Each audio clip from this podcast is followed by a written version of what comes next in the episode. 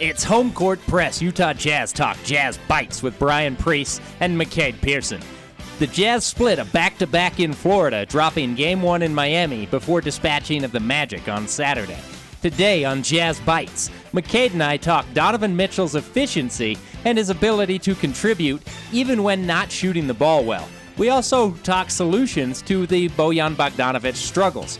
But first, we take a look at the rebounding to winning correlation. Is a trend starting to develop? Stay tuned as all that and more is coming up next on Home Court Press, Utah Jazz Talk, Jazz Bites. Welcome into Home Court Press, Utah Jazz Talk, Jazz Bites. This is your host, Brian Priest, joined as always by McCade Pearson. Uh, McCade, it sounds like you didn't get a whole lot of sleep last night. You could be okay? No, I'm good. Uh, wife got a little sick, um, probably some food poisoning or something along those lines. So rhythm's off, but I'm fine. Uh, Jazz got to win, and that makes everything better. We're going to be the number one seed this year. We're going to win a championship. There's better things on the horizon than one night of awake and asleep and all that out of rhythm stuff. So we're good. all right, good. And uh, yeah, you mentioned the Jazz being in the one seed. I, it reminds me of, I think it was over the summer. It might have been right after the bubble ended. I'm not totally sure when. But we were talking about where the Jazz stand going forward. And you were concerned about whether or not they had actually plateaued. And looks like the Jazz have broken through that, that hard ceiling they've been up against the last two or three years. And it, there's a significant chance that they end up with a one seed unless the bottom really falls out or you know injuries, illness impacts this team. Yeah, they've got a, a, nice little cushion as we come around the turn of the first half of the season, and we've talked about the schedule being super easy in the second half of the season. So I like the position we're in. But let's talk about the last two Jazz games. Um, halfway through this Eastern Conference road trip, and some good stuff to discuss. You have a very interesting and well played loss, and then you have a kind of slow start but dominating win over a bad team. So good things, bad things, stuff to take away. It was a good weekend, all things considered. Yeah, I would say so. I mean, let's just go ahead and get rolling. So the Jazz end up splitting the back to back in Florida. They lose to Miami. Like you said, it was actually a really well played game for the Jazz. Miami just played better. And if you're you're listening to Miami fans or the Miami announcers, eh, I think kind of the consensus for the Miami folk is they played their best game of the season to beat the Jazz. And the Jazz they they played okay. They probably played 85 to 90 percent of their capability and still had the opportunity to win that game. You know, barring a couple late turnovers and some offensive miscues. But then we go into Orlando the next night, and Mike Conley's not playing. That was just uh, it seemed like it was kind of a rest thing and making sure that that hamstring doesn't tighten up again on him, which hey, if you want to rest a guy on a back to back, especially a guy like Conley with so many years under his belt, I, I actually support that decision. I like that Quinn Snyder went that direction. Yeah, we've got some good things to look at from these two games. And uh, let's, before we start talking about any specific players and things from these two games, I wanted to kind of look at the standings and where the Jazz sit right now with two games left before the All Star break and I I wasn't sure where they stood in the division. Obviously, I knew they had a pretty big lead, but Denver's been up and down this year. Portland's was was on a hot streak. Damian Lillard was carrying them in spite of the injuries that they've suffered. But now Portland's gone on a four-game losing streak. So the Jazz are actually eight games up in the division, and with what? How many games are in the second half of the schedule for the Jazz, McCade? Do you know the number off the top of your head? We're about 40 left, 36 left. So theoretically, there's 36 games in each side. I think the Jazz specifically have 37 in the second half. Okay. Uh, so 37 games with an eight game lead. Uh, that is basically insurmountable unless, as I said before, unless the bottom falls out, unless a guy like Rudy Gobert gets hurt the the Jazz have the division locked up, but they're also three and a half games up in the Western Conference over the Lakers. And I would assume that the Lakers probably do some rest and load management over the second half of the schedule, just because they're an older team. A guy like LeBron, I don't think he's missed a game yet this year. Anthony Davis has been dealing with injuries. He's been out the last couple of weeks, and so he's going to be one to watch with that calf strain and some of the concern that they've had over his Achilles. But the Jazz are in a great position right now because one, they've already got the tiebreaker over the third place team in the Western Conference, the Clippers. And I'm not sure how many games they sit up on the Clippers, but it's at least four, four and a half, I think it is.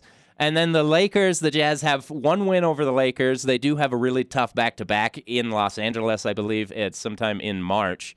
But the the Jazz have done everything they could early this year. They've banked these wins so that it, even if they do go through a tough two or three game stretch where they drop a, a few games, they're okay. They they've put themselves in this position to be the best team in basketball and get that home court advantage. And I know David Locke has mentioned it a few times, but home court advantage might actually mean even more this year, depending on what fans in the stands and, and how that situation shakes out for each individual team. It, like Los Angeles still is on really high alert with COVID, so they're not letting people into events and things like this. But if we could get you know ten thousand fans into the Viv, that could be a pretty significant advantage if the Jazz have home court throughout the playoffs.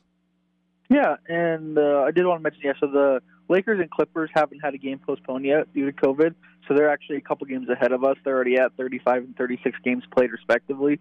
So they're going to have a lot more days off in the second half, theoretically, assuming we don't have any cancellations in the second half, which is probably a uh, I don't even know what the word is. Uh, assumption, probably not a very likely assumption. A pipe But- dream. I like talking loss columns just because if the Jazz don't lose, then they're in a good shape. So yeah, you have six losses on the Clippers right now, five plus a tiebreaker, and you have four losses on the Lakers and Suns. So great start for sure.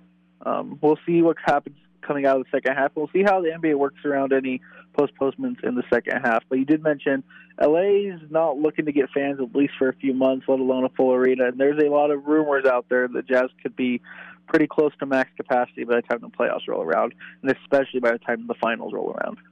Yeah, that would be exciting to watch. I, I went to my first Jazz game this season. Uh, it was that Lakers win, and uh, it it was interesting in arena. I honestly, uh, as far as you know, the the COVID type of procedures and protocols that they have in place, they they spaced the fans out really well. And it wasn't walking around on the concourses in just a mass of humanity like it used to be. And uh, I think we're seeing in Utah a lot of these restrictions being relaxed. So, yeah, over the next couple of months, I wouldn't be surprised if if we start seeing the Jazz go from the 4,000 or so they're allowing in arena right now and, and bump that up by by several thousand and, and yeah, maybe get close to that max capacity. I wanted to say one more thing before we look at these two games in particular. And you you talked about the loss column and how important it is and, and the advantage that J- the Jazz have there. The Jazz are actually the only team left in the league with single digit losses. The Lakers are the closest with 11 to the Jazz seven, and then I, I think after that it's Philadelphia with 12 losses. So the Jazz have a significant advantage in that loss column that they've built up. Like I said, banking those wins to put themselves in a position where if things do go south a little bit, if they have an injury, if Rudy Gobert misses two games, the Jazz can afford a couple of losses without having to panic. No, they're in great, great position there. Knock on wood, but really, the only thing we need at this point is Rudy Gobert health. That's kind of the big things. If we can take care of that, everything else kind of falls into place. All right, let's jump into talking about these two games. And I'm going to throw it to you. I want to ask you would you prefer to start with Donovan Mitchell, or do you want to talk about rebounding? Let's talk about rebounding because I think that's an interesting topic. Not that Donovan isn't, but you know. we talk about Donovan Mitchell a lot. Not as many people dive into the rebounding situation. So I wanted to look at this, and we're starting with the Miami game on Friday night. The Heat out rebounded the Jazz 50 to 36. Pretty significant rebounding advantage for Miami. They also got 29% of their offensive rebounds. And the thing about rebounding numbers is it's not so much the raw stats because from night to night, if a team has a poor shooting performance, they're probably going to get more offensive rebounds. If the Jazz have a good shooting performance, then teams aren't going to have as many defensive rebounds and are more likely to be out rebounded by the Jazz. It's the percentage of those rebounds. It's that 29% of their their missed shots, the Heat getting those back. So that's 11 offensive boards in one game. And so for most of this season, I've kind of suspicioned that rebounding is one of the key indicators for the Jazz as far as whether or not they're going to win a game or have an opportunity to win the game. So I went back and I looked at the Jazz seven losses this year, and conveniently enough, only seven losses. It makes it really easy to go through a game log. It doesn't take very long, does it? No, it does not at all. So I, I looked at these and uh, I trying to figure out the best way to go through these. Do you want to take this one, McCade? You can explain it better than I can. offensive rebounding is a big deal. And you see, because we've talked about how league average was 35% back in the mid 90s, and now we're lucky to get 25%. The Jazz in these games have been giving up well over 25% of their defensive rebounding percentage is under 75. Is kind of the way we'll talk about it from the Jazz point of view. Specifically, there's been a few games. You know, uh, ironically enough, the Denver win was just absolutely terrible, but the Jazz made just enough shots to pull out an ugly win, which is part of the Jazz winning in different ways. Yep. But the loss in Denver wasn't great, and really the Miami loss, the Clippers loss, and the Knicks loss were really, really bad. Um, where you just couldn't get anything going. The Clippers loss one was weird because it didn't look necessarily bad when you just look at raw numbers, 45-38, but it was a couple on the offensive end and a couple on the defensive end, and all of a sudden you lose a game by a couple points, and that's super important in those stretches against elite teams in the you know when you get to the heart of the playoffs you've got to be able to figure out a way to get an extra two possessions to pull out game five at home type stuff. So there's I don't say issues there. The Jazz are top five in offensive and defensive rebounding but that is something they need to do if they want to win games. They've done it this year but it's something to keep an eye on as you do get in these more high level games.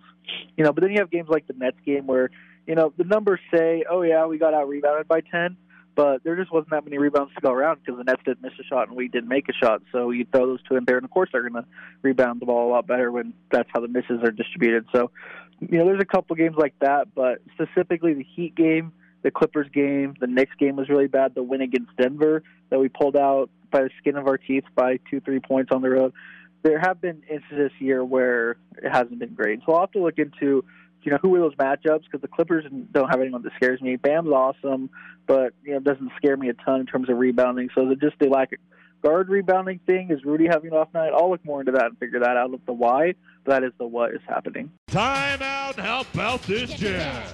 If you haven't had a chance, check out the Jazz Pod Co op on Twitter. It's a group of podcasts with like minded people that just want to share their opinions on the Jazz.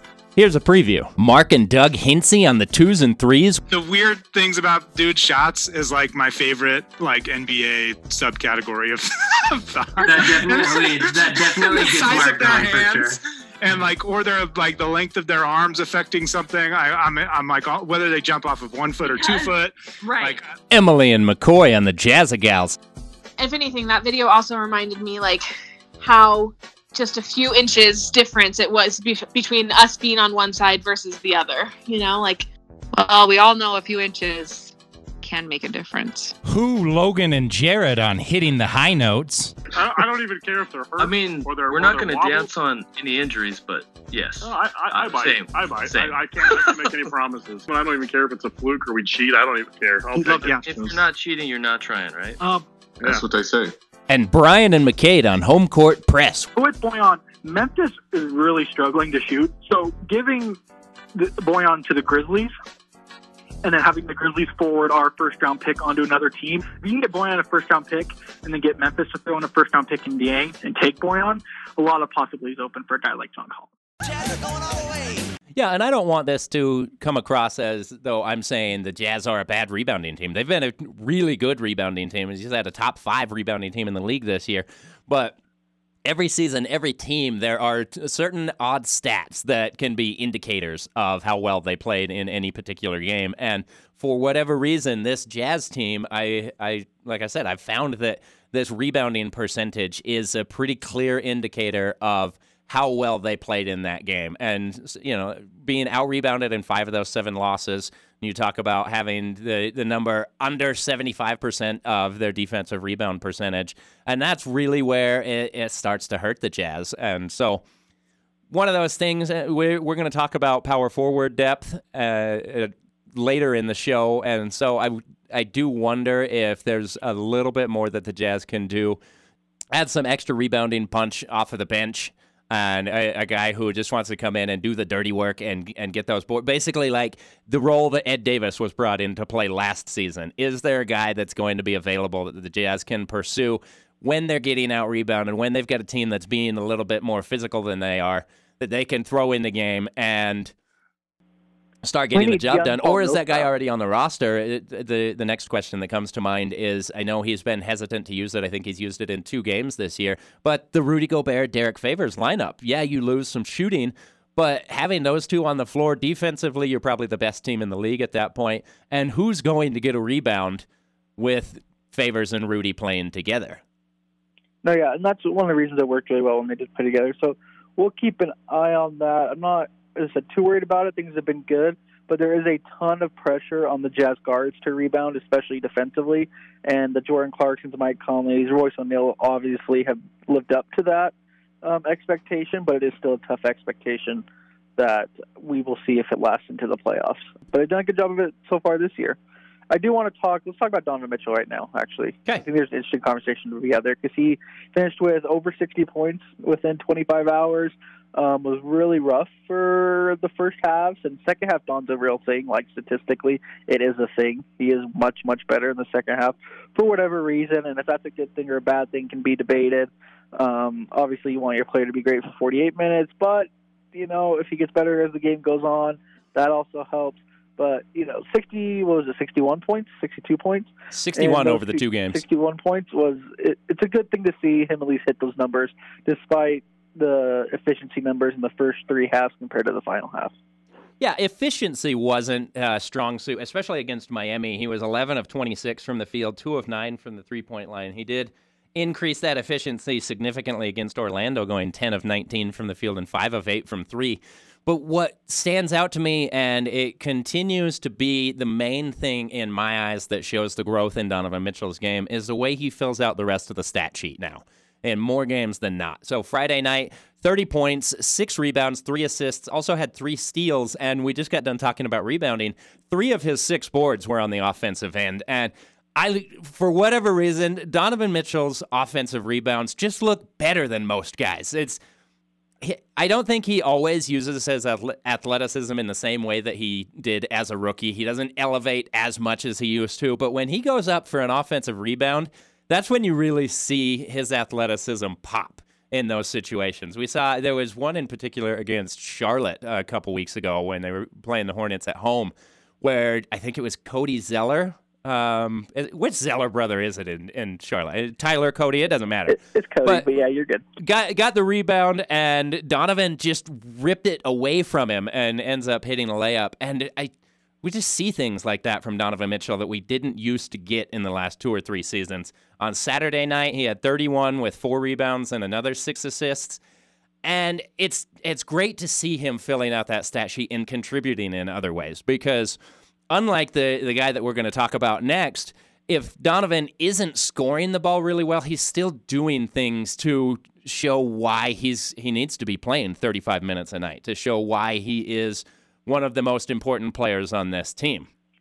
Uh, the the one complaint I would have about Donovan's game right now is something that you've pointed out on Twitter pretty consistently.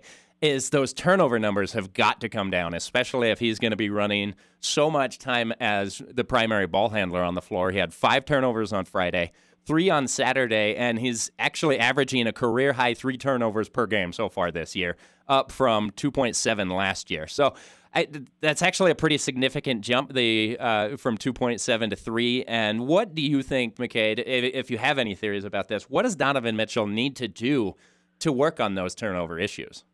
I think that just comes with experience, and it's more that individual games can get bad. You know, he had nine game seven last year of uh, the playoffs, and so it's more just not having those terrible games because he does have plenty of games with zero, one, two that are just fine. And so, you know, the average doesn't scare me as much as just these games here or there can get really ugly. Um, specifically, I do have some minor questions about the Jazz right now on about if they're built to play from behind, especially in close games. If they're down three or four points with three or four minutes to go, do I trust the Jazz to make a comeback? And that's a minor thing, and what we talked a lot about. Once you get the last five minutes, last five points, kind of the clutch thing. There's a lot of luck involved because then you're just counting on you know six or seven shots to bounce your way. So it is a minor concern, but you do see when the Jazz get in these, for lack of a better term, clutch scenarios, Donovan really becomes the uh, I don't want to say point guard, but he just everything starts and ends with Donovan. He basically finishes every possession, and we saw that on Friday night. You know, he finishes with 26 shots that he hasn't really got too much this season. Um, and so, getting Donovan to either a be a little bit better or b get it more team basketball a little later in the fourth quarter is going to be something the Jazz have to figure out if they want to be able to win close games in the playoffs. Um, or we can just continue to blow everybody out by 20 points. I like that because it's not quite as stressful. So just a little bit, some questions there.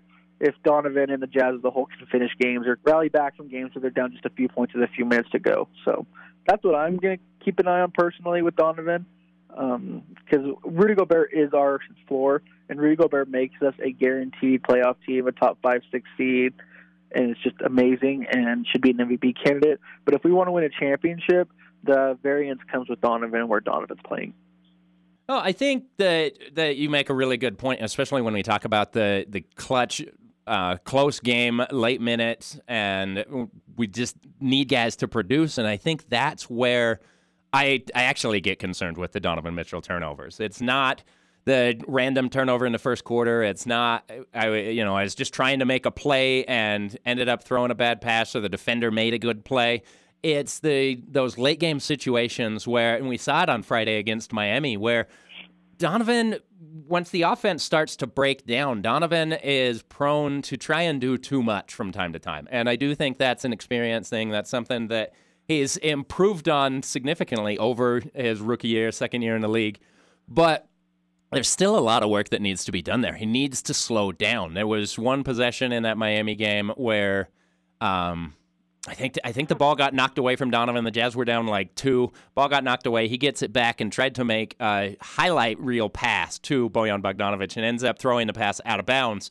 And those are the types of turnovers that can't happen. I understand that you're trying to create, but you also need to be sound and fundamental in those situations. And I think the Jazz offense is good enough that there really aren't that many scenarios in an NBA game where we need Donovan Mitchell to go one on one and try and take over. I think if we just play within the offense, move the ball, we're going to get open shots, and we've seen that all season. It's it's just when he gets a little bit overzealous and he tries to do too much. So it's not that I really want to to rein in Donovan at all. It's just you know calm down, play within the offense, and I think those turnover numbers should be able to come down naturally. But I've also I've always had a theory about Donovan and I think that while he's a terrific ball handler and we see his skill level as a dribbler, I don't think Donovan Mitchell has huge.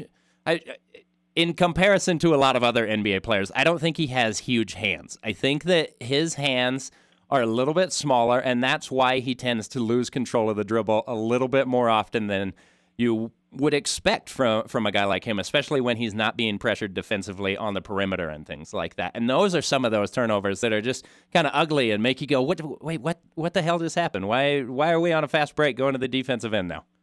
I mean, we've had questions. The Jazz were fantastic last year in the clutch.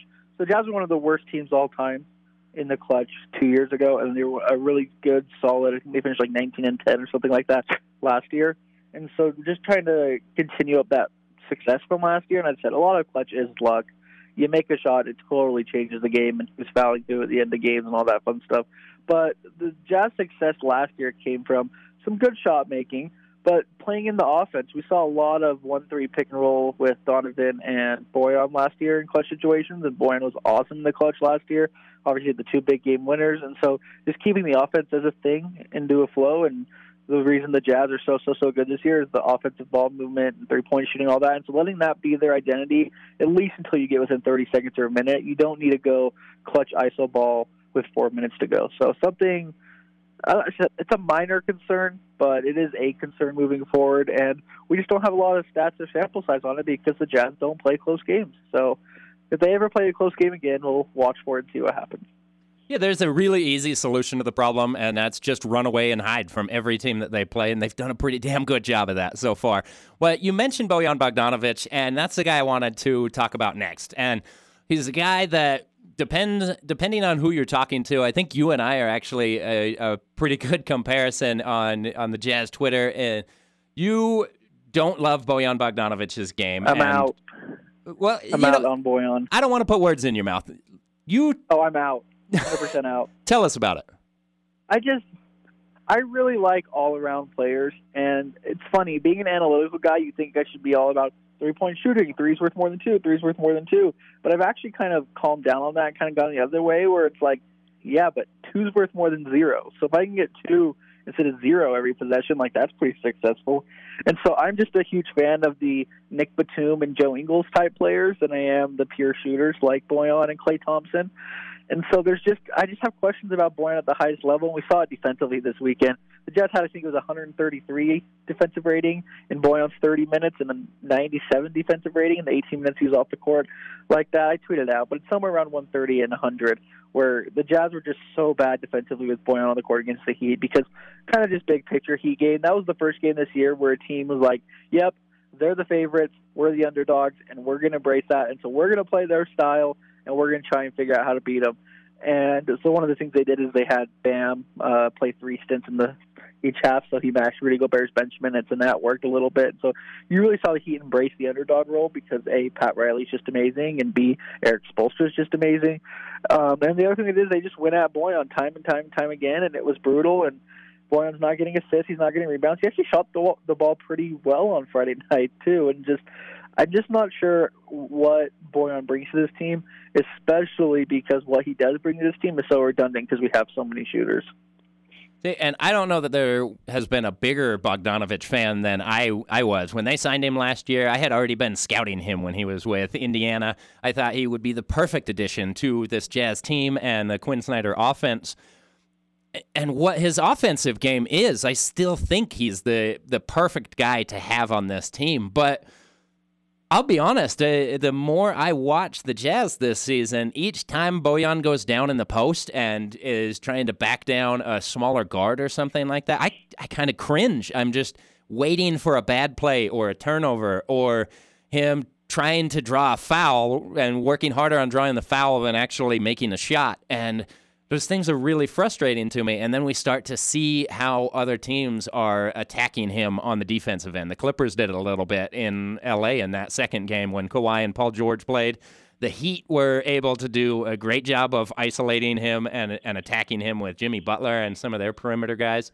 And that's the that's the problem the Jazz are going to have once we get into the playoffs is teams are going to isolate and attack Bogdanovic and Last year, one of the things that Quinn Snyder did to help alleviate his deficiencies on the defensive end was he matched basically 100% of Bojan's minutes with Gobert. And I don't know if you have the numbers on this one for this season so far, McCade, but it doesn't seem like it's quite as high of a percentage. The the minutes with Conley and Gobert have matched up, but it hasn't been Bojan. And I wonder if that's something that uh, just a small adjustment that Quinn Snyder can make in his rotations to help Bojan and not get attacked. Uh, even if he is going to get be be the focus defensively on the perimeter of other teams. If you've got Gobert at the basket, it makes Bojan's job on the perimeter a whole lot easier to at least force a tough shot, right? Yeah, so you're having about 66% of Bojan's possessions come with Gobert after it was, I think, 93 or 94 last year. So we have seen most of that Gobert going to the second unit with Conley and Niang, which has been, those three together have been fantastic. So you're seeing Rudy, I guess, be played away from Bojan instead of the other way around, um, as we've seen Gobert go play with the bench, which has been, as I said, absolutely successful on every level. So but there just are questions of Bojan. You know, it's kind of a rough comparison because this player didn't do anything well. He couldn't shoot. He just was terrible. But I don't know if it's that far off. If you just take, I mean, it's, it's a Bojan's for here for his three point shooting. But if you kind of put that into perspective a little bit, I'm not sure how far Bojan is off from 2018 Oklahoma City Thunder Carmelo Anthony. And the Jazz won that series just by, okay, well, where's Carmelo? Okay, come over here. Okay, let's run pick and roll against you. Oh, look, a layup. And that's how the Jazz really won that series, is just picking on Carmelo game after game after game. And if we get to a game five, game six, even a game four against a really good, well coached team, um, the Mavs would scare me a little bit. Rick Carlisle's a genius, and they have Luka. Or you just get into a matchup with the LA teams, or Chris Paul and the Suns, or Damian Lillard, and they just might put Bojan in the pick and roll every single possession, and it could get ugly. So I have big concerns and questions there.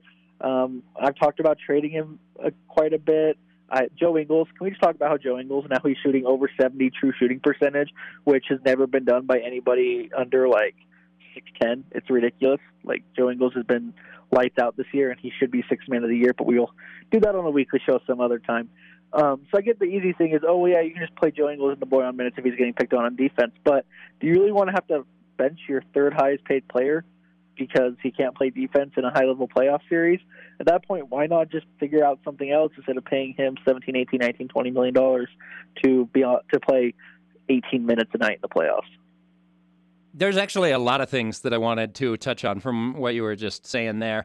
The the first thing is I I appreciate the comparison with the Oklahoma City Thunder and, and Carmelo Anthony on that team, but I don't I just don't think it's a great comparison. I mean, one Bojan tries defensively. He he does put forth effort where Carmelo with that OKC team was still he thought he was a star in the league and should be shooting the ball 20 25 times and defense was maybe his second highest priority, probably not even second. And so I don't think that's fair. And also, just because this Jazz team as a whole is a lot better defensively and more well rounded than that Thunder team was, there were a lot of people that you could attack on that Thunder team. And just the way that they, they played their style allowed the Jazz the opportunity to attack a Carmelo Anthony. And I don't think it's quite as easy with this Jazz team, but I do understand the comparison. And so eh, the next thing I wanted to touch on was it's what you talked about and how do the Jazz kind of solve this Bojan problem? He's the third highest paid player on the team. He's making $17.5 million this year, $18.5 next season, almost $19.5 the season after. And so I don't really care the fact that he's making that much money and whether or not he gets benched. What I, I do worry about is if you want to increase Joe Ingles' minutes a little bit. He's averaging about 27 a game, and you want to bump him up to 31. Maybe you give Niang an extra two or three minutes, and you back Bojan off to 22, 23, 24 minutes a night. I I think that's an okay thing to do. It's probably worthwhile, and at least in the clutch minutes. At this point, I think I'd rather see Joe Ingles on the floor late in games it, there's no I think about it. I would definitely rather see Joe Ingles on the floor over Bojan in those games. I think defensively Joe is more effective, and offensively he gives you more ball handling. He gives you this season much better shooting than Bojan brings, and so. I wonder if at at this point the way he's being used, if if he deserves 30 minutes a night. And then the next thing is I, I kind of wanted to talk about the trade options. I know you and I have have discussed this a little bit, and it's something that you definitely want to do. This is where I think the money comes into play. It's not what he costs for the Jazz. It's well, if we have so many concerns about Bojan and he doesn't do this or he doesn't do that and he doesn't bring you uh, this type of thing on, on whatever portion of the floor, why would other teams be willing to take on that contract and give up anything of value? I think that's where I get hung up the most on a, a Bogdanovic trade is I just don't see with what he's doing on the floor night to night why another team would want to take on over $40 million in salary over the next two years. Because he's a really, really, really good shooter. But he hasn't been a good shooter this year. Even open looks, he hasn't been a good shooter. He was a knockdown shooter last year has been previously in his career, but not this season. Yeah, I still think if you're a team like Memphis who just could use some more shooters around Ja Morant or something like that, you might be willing to give up some low value assets to get a good shooter. And uh, you're right, he's not quite an elite, elite top tier shooter like he was last year, but he's still right there at 40%, and he can still make some tougher threes, and he's got the killer one dribble sidestep three. And I still think he has value to a lot of teams this league. I just don't know if he has value on a championship level team. Um, at least at this price, everybody has value. You know, I would love whoever on a minimum deal, right? It's all relative to your price and salary cap situation. Um, so I just that's the question. There is when we get into I don't uh, see this is the problem with being the one seed halfway through the season and having it almost locked up is like everything we say is like, well, what about Game Six of the playoffs? That's kind of like the only thing we have to look forward to right now, right? So but one, but it is a serious conversation. Is Once we get into a game six, game seven of the playoffs, do we trust Bojan Bogdanovic to be a least neutral, hopefully positive player in game six of a series against the Clippers, Lakers, Nets, whoever it may be? And so there, I'm concerned. I know some people aren't. I know some people just want to ride out the chemistry wave and see where it takes us. But if you have a chance to get better, I think you have to take it because I don't know when the next time the Jazz are going to be in this good of a position to win a championship. We've talked about this is an older team, so we don't know how they're going to come back next year, the year after that. We're hoping Ryan Smith dives into his pockets to pay Mike Conley this coming summer. But you know, so assuming all that works out, then you have some title hopes the next couple years. But this is the year you have a chance, and I'd hate for it to fall short because Bojan gets picked on for eight minutes in a game seven, and that's that. So. I think that's the key right there, McCade, is the Jazz have to be all in this season. This is their championship window. And yeah, we we can look at the Mitchell and Gobert contracts and see the, the team that Zanik and Dennis Lindsey have built around Quin Snyder's offense and, and defensive philosophies. But you you can't play for next year at this point. You you have to be focused 100% on getting the championship right now because right now you are the best team in basketball. And so that's again where kind of my questions come in with the way Bojan has played, with the way he's been used on this team. I don't know that you can get value back this season that's going to help you win a championship right now. I mean, yeah, maybe long term we can talk about what the benefit could be of moving off of Bojan's deal and being able or being more capable of paying Mike Conley going forward and things like that. But I just I feel like right now, if you were to try and trade Bojan Bogdanovic, you're selling at his lowest value, and at best, you're probably bringing in bringing back another bad contract just to be able to unload that. And that's that's where my concerns are. Is I'm trying to figure out how do the Jazz thread the needle and be as good as possible this year while still looking ahead to next year and, and the year after that and, and what, what kind of things can they do and i feel like the best use of bojan is you know what probably in a seven game series two games, he's going to be able to score 20, 25 points and really, if not carry you to a win, at least put you in a great position and do enough offensively to offset what he gives up defensively. But the other five games, I think you've already got the pieces on the roster, is really where I'm at. I, I look at this team chemistry a lot. We're not playing Roto. This isn't Strat-O-Matic. It's not a fantasy league. And so we have to take into consideration that locker room chemistry. I think it's a huge deal. Being a, a big fan of the Chicago Cubs, that 2016 World Series team loved each other and they loved going to the ballpark every day. This Jazz team has a very similar vibe. They love spending time with each other. We how many times a week do we see different press conference interviews where Joe Ingles interrupts and comes in and talks a bunch of crap and then just walks out? It, this this team is so cohesive and united right now. I don't think they stand to gain very much if they looked to trade Bojan Bogdanovic from what his value is and and what the Jazz already have in house. I think you can afford to give Joe two, three, four more minutes a night. You can give Miye Oni five to 10 minutes a night. You can give Georges Niang a couple more minutes the way he's been playing on both ends of the floor. Eh, shout out to Georges Niang. He's been so good offensively, but his improvement defensively is incredible what he's been able to do this year. And so I just I think I think there are options and things that the Jazz need to do to improve the roster, but I don't think Bojan is the guy that they need to focus on when they're looking to improve the roster right now this season. It am I am I making sense or am I just kind of talking yeah. in circles? Yeah, let me let me just make one more comment. And we can kind of wrap this conversation up, but so let's talk about what trading Bojan actually means. So I think can we agree the Jazz are probably somewhere between 12 and 18 percent to win the championship right now. Um, which is probably kind of co-favorites with the Lakers or Clippers are probably in that range. The Bucks are probably in that range. The Nets might be a tad higher. It's a pretty wide open five six team race right now, yeah. um, where everybody's sitting about 16 percent.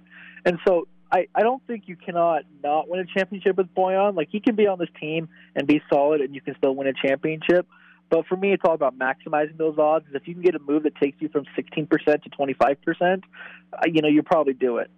And it probably can help your cap situation in the future and yada, yada, yada. We can talk cap stuff on Twitter.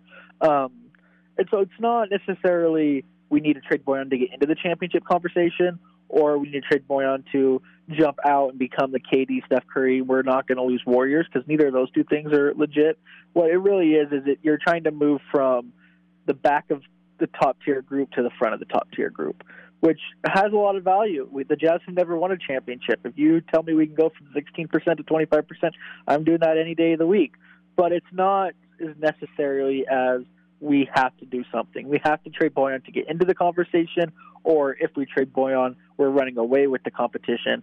Both those things aren't true, and so it's not a need; it's just more of a want. Okay, and that's fair enough. I just I, I'm really I'm racking my brain for the possibilities of how the Jazz can improve, and I do think if we're looking at a depth piece, power forward is probably the focus on where the Jazz should try to improve right now, and it, you know it's just going to be a, a matter of how how do they maximize what they've got on the roster? At least that's what's in my mind. But yeah, McCade, let's go ahead and wrap this one up. Jazz back on the floor tonight, right? Yes, sir. We are in New Orleans, who's been on fire lately. Um, they've had some struggles, but they have, uh, I think, scored a ton of points, and their defense is slowly getting there. They're winning some games. They had that fun win against Boston the other day on ABC. That was last Sunday. So the the Pelicans are coming around. This is no easy game tonight. No, this is a very different Pelicans team from the one Jazz fans saw in Salt Lake uh, about a month ago.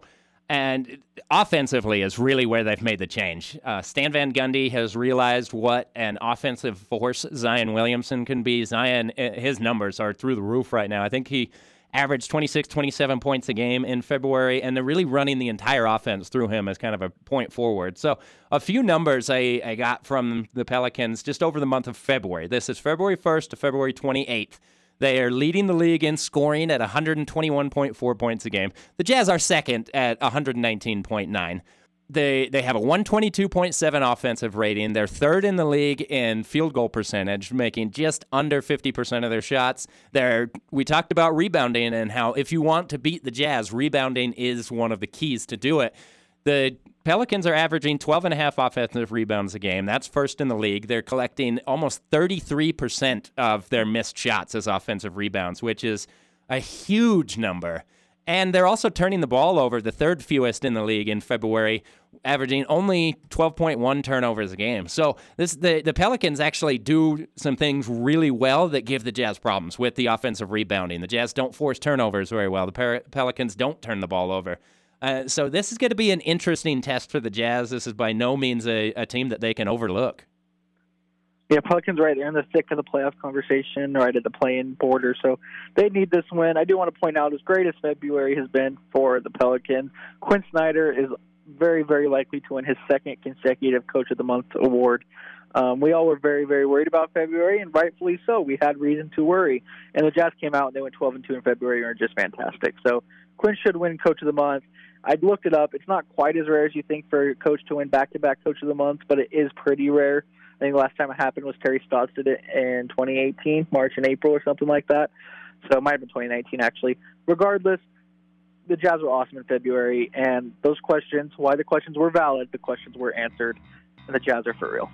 That'll wrap it up for us today. Uh, remember to check out the hashtag JazzPod Co-op. Always a lot of fun with those guys. The twos and threes, I had a nice back and forth with Mark on Twitter. I think it was Saturday night. We were trying to give a, an acronym or a name to Sarah Todd's Rudy Gobert free throw style theory. That was an interesting one. That was a good conversation. And then uh, over on Hitting the High Notes, Home Court Press made an appearance, and uh, both McCade and I went on, and I'll tell you, one of us was sober and coherent throughout the conversation. That was a lot of fun. Hey, we had a fun little bromance moment. It was great. Go check it out. We did have a good little bromance. I always have McCade's back. but where can they find you on social media, McCade? Uh, you can find me at McCade That's M C C A D E P H. You know what to do. Uh, you can find me, Brian Priest, on Twitter at bpriest24. You can also find Home Court Press at homecourt underscore press. And if you like what you're hearing from the show, please subscribe, share, rate, and review. Um, also, one last thing is I went on the Dog and Deuce show last week. So you can find that on YouTube. You can find them at Dog and Deuce on Twitter. And a couple really good guys talking a lot of all Utah sports. So Utah, BYU, Utah State. They're, they're following all the colleges. They do a lot of jazz content. And those those are fun guys to talk to, so you can check that one out. But uh, last but not least, McCade, how do we close it up? Take note.